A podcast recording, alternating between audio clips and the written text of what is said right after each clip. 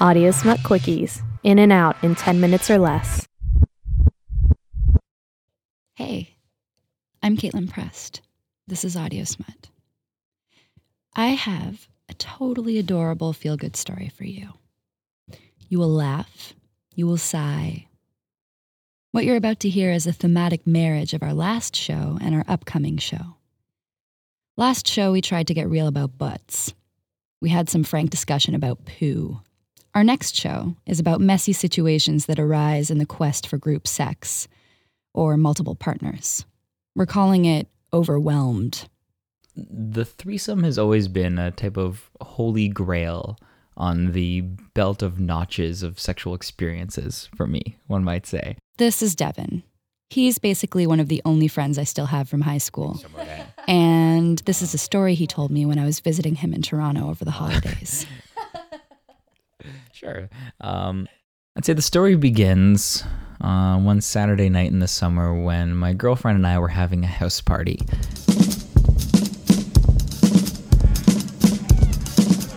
And it was all familiar friends showed up. We're all on the patio, just drinking, having a joyous good time.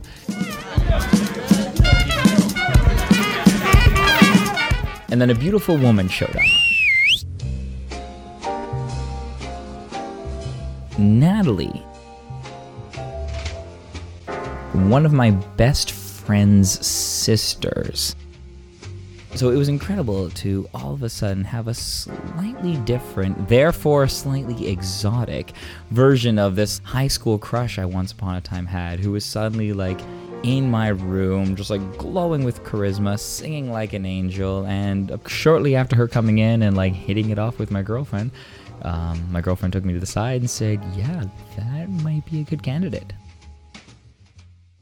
Typically, this is categorized as nothing more than a fantasy, so I filed it as such and just went about drinking and eating. It was a bit of a potluck party, so I just partook in some more Indian food and Mexican, like, cuisine and whatever we had lying around, pizza and such, and just carried on socializing with friends. The night went on, people eventually drove home. Anyone who was staying there had passed out. So it just ended up uh, the three of us, myself, my girlfriend, and um, Natalie, just sitting on a couch and we're just all chatting and talking. And Natalie was telling a story about how she had a friend over and then they started giving uh, each other massages. And well, you know where massages lead to, ha ha ha. And they're both giggling. And so we're talking and talking and talking. And eventually conversation sort of slows down a bit. And I said, all right, well, Natalie, I don't know where you want to sleep, but I mean, there's this, there's the couch. We can pull out the, the fold out couch if you like. And she just suddenly sort of went over to Elizabeth and started giving her a massage. And I was like, oh, well, you know where massages lead. And they both started giggling. And I just sat there like, oh fuck no. like,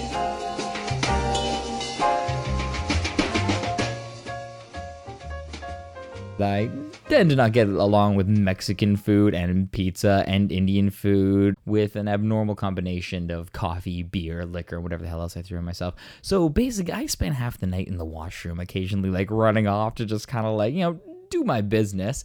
And then all of a sudden I'm being like posed the notion of having like the time of my life, but I'm like grumbling like from the belly, like the before section of a bad Pepto Bismol commercial. and so all of a sudden someone is posing to me the idea that I should be running around naked in the company of other people. No, that's a terrible idea.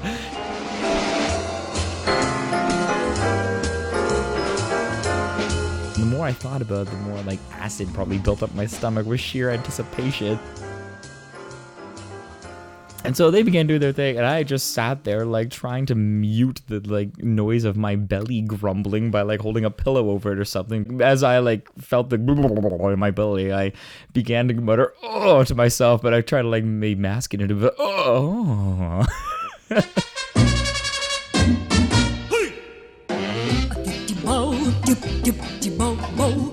They got more into each other and some smooching began and things heated up a little. And I started just like put my hands wherever they seemed appropriate until I finally realized that my hand needed to go back right onto my belly because it was just like rumbling and tumbling. So I let out the sexiest "I'll be back" that I could, trying to like you know suggest I was going off to get some like lavender vanilla scented candles. But meanwhile, I was just kind of like slowly strutting my way to the doorway. When as I walked through it, I quickly scuttered to the bathroom and like released my bowels upon the poor unsuspecting porcelain surface. so.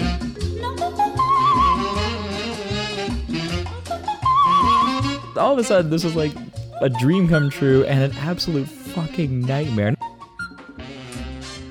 After doing my business, I'm like, I jump right in the shower to try to freshen things up, and I come back and maybe just kind of like you know, give a little comb to the hair. I've been like, sorry, I just had to, and they're not paying any attention to me anyway, so it didn't really matter. So I jump back into the action, get my hand on the back, and just sit there with like a an encouraging thump every once in a while to someone's shoulder blade and just try to kind of get in a little bit. So, anyways, eventually they uh, made their way upstairs. I followed after another detour and another shower. I went back upstairs and figured, okay, so they're getting right into each other. They're all hot and heavy. I'm like standing there next to them at this point, just being like, well, okay, maybe I can just kind of like, you know, smooch a little here, smooch a little there. And then, okay, I shouldn't really be standing up right now.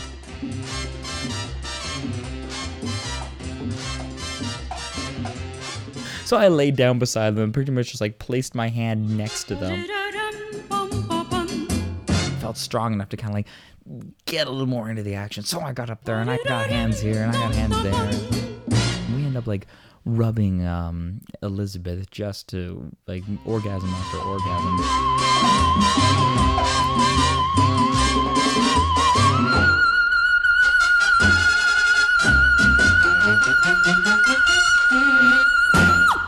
So she sort of passes out happily. And then it came time for uh, Natalie's turn. And Elizabeth was clearly just like passed out. She was just like comatose with joy. And then Natalie was clearly pretty riled up and uh, looking for her turn. And I'm just like clinging my belly, hoping I don't emit some like treacherous noise that's going to completely ruin the evening. And decide, like, okay, well, I guess it's on me to take care of this. like, you owe me one. So I did my best to kind of keep my composition and um, satiate her sexual desire and attempted to rattle off a good orgasm, but getting a girl off is a hell of a lot of fun. Being able to get two girls off in one evening is incredibly fun, and being able to help either girl get the other girl off is insane, crazy amounts of fun, which I can't even measure. So the next morning, we all woke up. I had promised to drive Natalie to work, so I brought her across the city, and we just made small talk along the way, like how's this, how's that, how you enjoying the city, and um, oh, you're a singer, oh yeah, yeah, yeah, a bit of a crazy night. Wasn't expecting that. I'm like, yeah, me either. Elizabeth and I, um, once I got home, she got out of bed and she was absolutely glowing.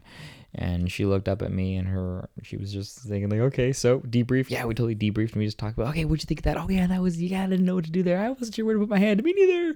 And we just talked about like all the little like practical things and how like we were each trying to sort of stay in the moment, but we were both kind of like blinking at each other now and then, be like, this is fucking crazy. For the first time, we were both taken out of our comfort zone for sure. And even if it was into a place of incredible pleasure, was still a little bit out of the norm and it was neat to be able to kind of relate to each other but what it was like to go there for the first time